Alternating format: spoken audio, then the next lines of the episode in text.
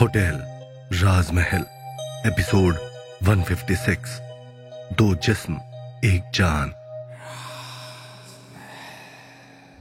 मल्लिका और विशाल अजमेर से वापस जयपुर जा रहे होते हैं और मूसलाधार बारिश होने लगती है। तभी विशाल की नज़र मल्लिका के उदास चेहरे पर पड़ती है। क्या बात है मल्लिका? तुम परेशान क्यों दिखाई दे रही हो? अब तो फ़ीस भी जमा हो गई। मल्लिका ने विशाल की ओर देखते हुए कहा, वो मैं डुग्गू से नहीं मिल पाई ना? हॉस्टल बंद हो गया था, इसीलिए थोड़ा मन उदास है। विशाल ने मल्लिका को समझाया, अरे, इसमें उदास होने वाली कौन सी बात है? तुम कभी भी जाकर डुग्गू से मिल लेना। मल्लिका ने हल्का सा मुस्कुराते हुए हाँ में सर हिलाया। थोड़ी देर में बारिश और भी तेज हो जाती है और जगह जगह पानी भरने लगता है और कुछ ही देर में विशाल की गाड़ी बंद पड़ जाती है। विशाल के चेहरे पर भी परेशानी की लकीरें साफ़ नज़र आ रही होती हैं। मल्लिका की तरफ़ देखते हुए विशाल ने कहा, लगता है इंजन में पानी चला गया है और इसलिए गाड़ी बंद पड़ गई है।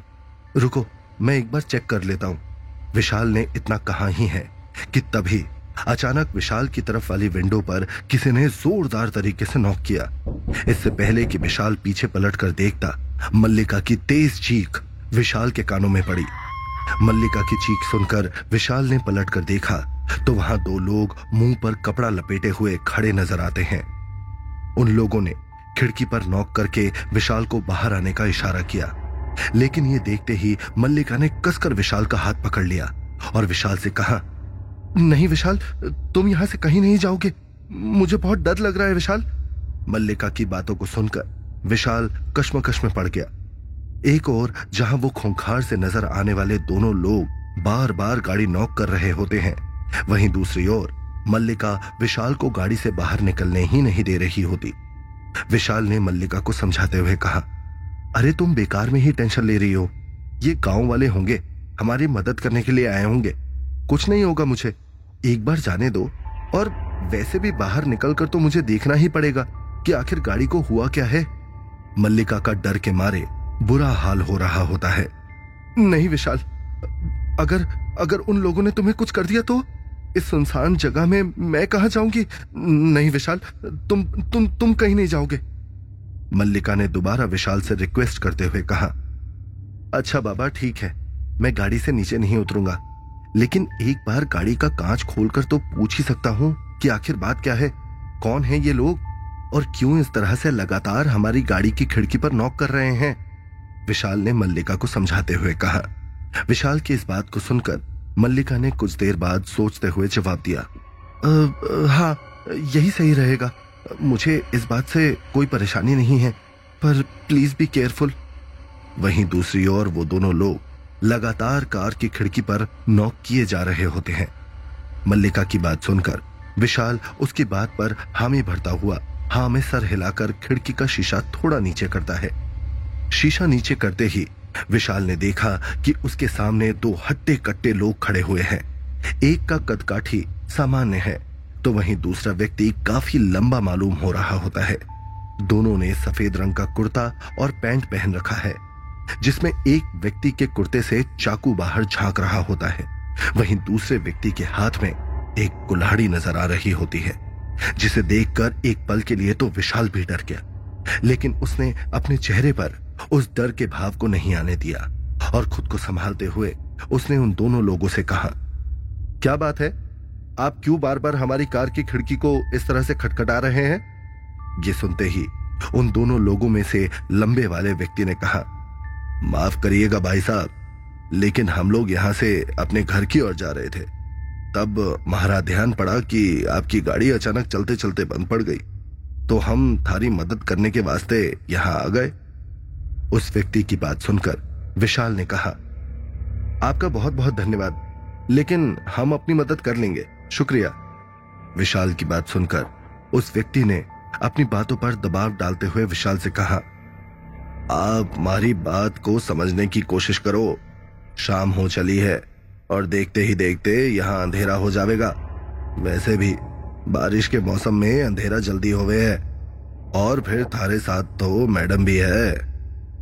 उस आदमी ने मल्लिका की ओर इशारा करते हुए कहा, उस शख्स की बात सुनकर विशाल सोच में पड़ गया। तभी वहाँ मौजूद दूसरे शख्स ने कहा, साहब, मेरा दोस्त बिल्कुल सही कवे है। आप हमारी बात मानो और यहाँ से थोड़ी ही दूर पर एक ढाबा है, वहाँ चले जाओ। आप वहाँ आराम से अपनी रात बिता सकते हैं। आपकी गाड़ी को यही छोड़ दो। सुबह मैकेनिक लाकर ठीक करवा लियो। उस दूसरे शख्स की बात को सुनकर विशाल ने एक नज़र मल्लिका की ओर देखा। विशाल की नज़रों से जब मल्लिका की नज़रें मिली, तब उसने आहिस्ते से विशाल से कहा, नहीं विशाल, इनकी किसी भी बात में मत आना। हो सकता है कि इन लोगों की कोई चाल हो हमें इस तरह से फंसाने की, और फिर ये हमारी गाड़ी और हमारे गहने लूटकर और हमसे मारपीट करके यहाँ से भाग गए तो? मल्लिका की कही गई इन बातों को वहाँ मौजूद उन दोनों लोगों में से एक शख्स ने सुन लिया और थोड़ा नाराज़ होते हुए बोला, भलाई का तो कोनो जमाना ही नहीं रह गया है। ये शहरी लोगन से तो बात करने की ज़रूरत कोनो है। इन्हें तो सब लोग गुंडे डकैत ही लगे हैं। तभी इस आदमी ने अपने साथ खड़े आदमी से कहा, चल राम खिलावन चल चलते हैं यहाँ से। इन लोगन को नहीं भरोसा करना है ना? जाने दे। थारे को हमारी बात पर भरोसा नहीं हो रहा है तो कोई बात नहीं। लेकिन हम सीधे साधे इंसान है, साहब। अपनी दोस्त की बात सुनकर, उसके साथ खड़े शख्स ने भी कहा। उन लोगों की बातें सुनकर विशाल को भी अब थोड़ा थोड़ा उन पर भरोसा हो रहा है। विशाल ने दोबारा मल्लिका की ओर देखा, लेकिन मल्लिका अब भी उन पर भरोसा नहीं कर पा रही होती है। ये देखकर विशाल ने उन दोनों से कहा, आप लोग जरा रुक जाइए। मैं एक बार मैडम से बात कर लेता हूँ, फिर आपको बताता हूँ कि हमें क्या करना है। विशाल की बात सुनकर उन लोगों ने हा में हामी भरते हुए अपना सर हिला दिया। तब विशाल गाड़ी के कांच को थोड़ा सा बंद करके मल्लिका की तरफ़ बढ़ा और बोला, मल्लिका, मुझे तो ये लोग अच्छे मालूम होते हैं, वरना ऐसे कब कौन किसी की मदद करता है? और इन लोगों का बोलना भी सही है। हमारी गाड़ी बंद हो चुकी है और रात भी होने वाली है। ऐसे में हम दोनों का इस सुनसान जगह पर रहना सही नहीं है। विशाल की बातें सुनकर मल्लिका को भी अब यह लगने लगा है कि हाँ ऐसे सुनसान इलाके में रुकना उन दोनों के लिए ही ठीक नहीं है। ये सब बातें सोचते हुए मल्लिका ने विशाल से कहा, ठीक है विशाल, मैं तुम्हारी बातों से सहमत हूँ। तुम इन लोगों से मदद ले लो, लेकिन अपना ख्याल रखना बस। मल्लिका की बातें सुनकर विशाल ने मुस्कुराते हुए हाँ में सर हिलाया और तुरंत उन लोगों की तरफ़ मुड़ गया। गाड़ी का शीशा नीचे करके विशाल ने उन दो गाँव वालों से कहा, हमें आपकी बातों पर पूरा भरोसा है। बस हम लोग थोड़ा डर गए थे। विशाल की बात सुनकर उन दोनों गाँव वालों में से एक ने कहा, हम समझते हैं साहब थारी बात को। आप कोशिश कीजिए एक बार फिर से अपनी गाड़ी शुरू करने की। उस गाँव वाले के कहने पर विशाल ने दोबारा गाड़ी स्टार्ट करने की कोशिश की, लेकिन गाड़ी बिल्कुल जाम हो चुकी है। तब उस गाँव वाले ने विशाल से कहा, साहब, यहाँ से थोड़ा सीधे चलकर जाओगे तो एक ढाबा नज़र आवेगा आपको।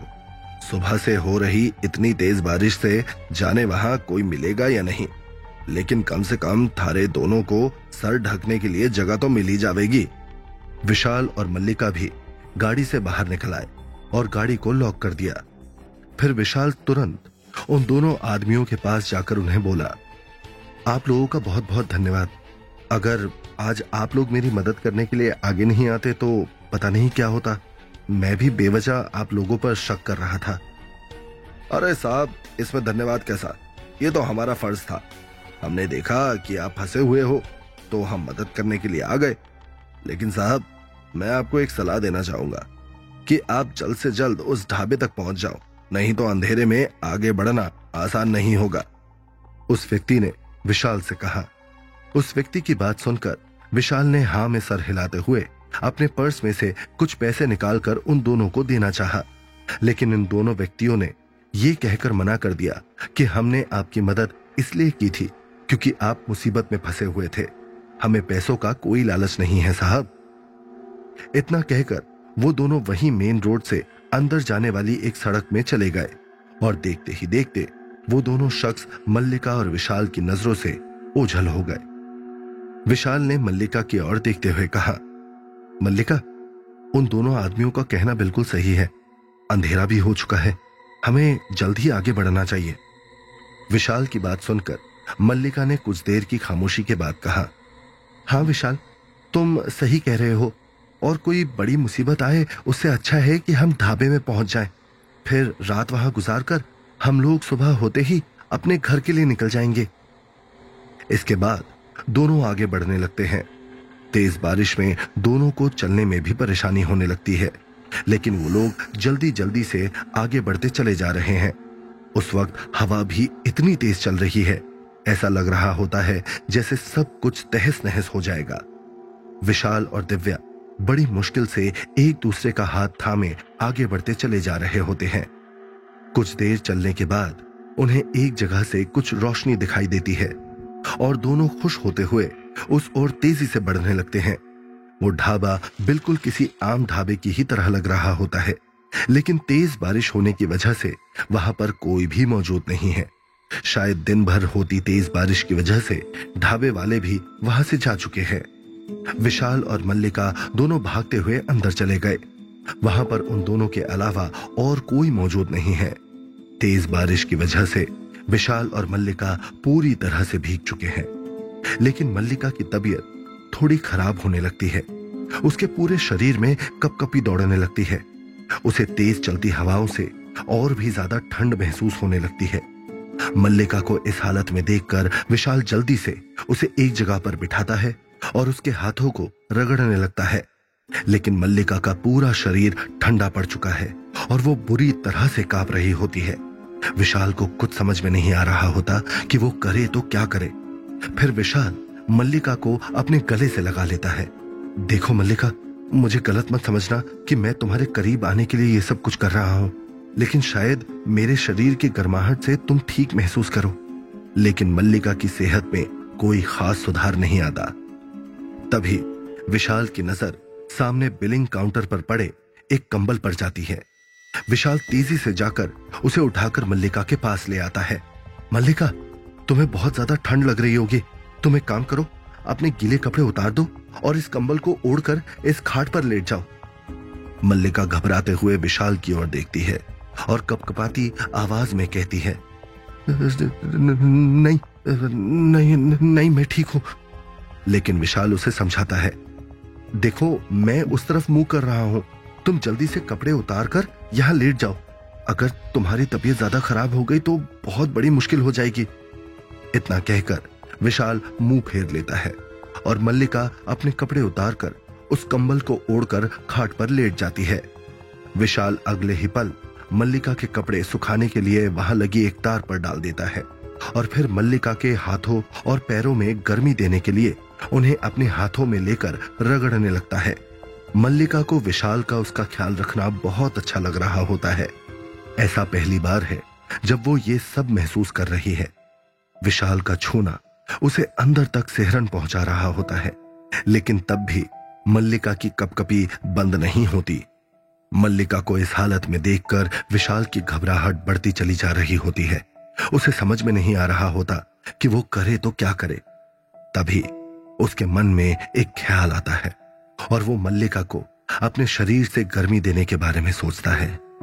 विशाल अपने सारे कपड़े उतार कर मल्लिका के कंबल में चला जाता है। तो क्या होगा आगे? क्या दिव्या ये सब सुनकर विशाल के साथ अपना प्यार निभा पाएगी? क्या होगा विशाल का हाल जब उसे अपने बारे में यह सब पता चलेगा? क्या मोड़ लाएगी विशाल और दिव्या की ज़िंदगी आगे? जानने के लिए सुनिए होटल राजमहल सिर्फ़ पॉकेट एफ़ पर।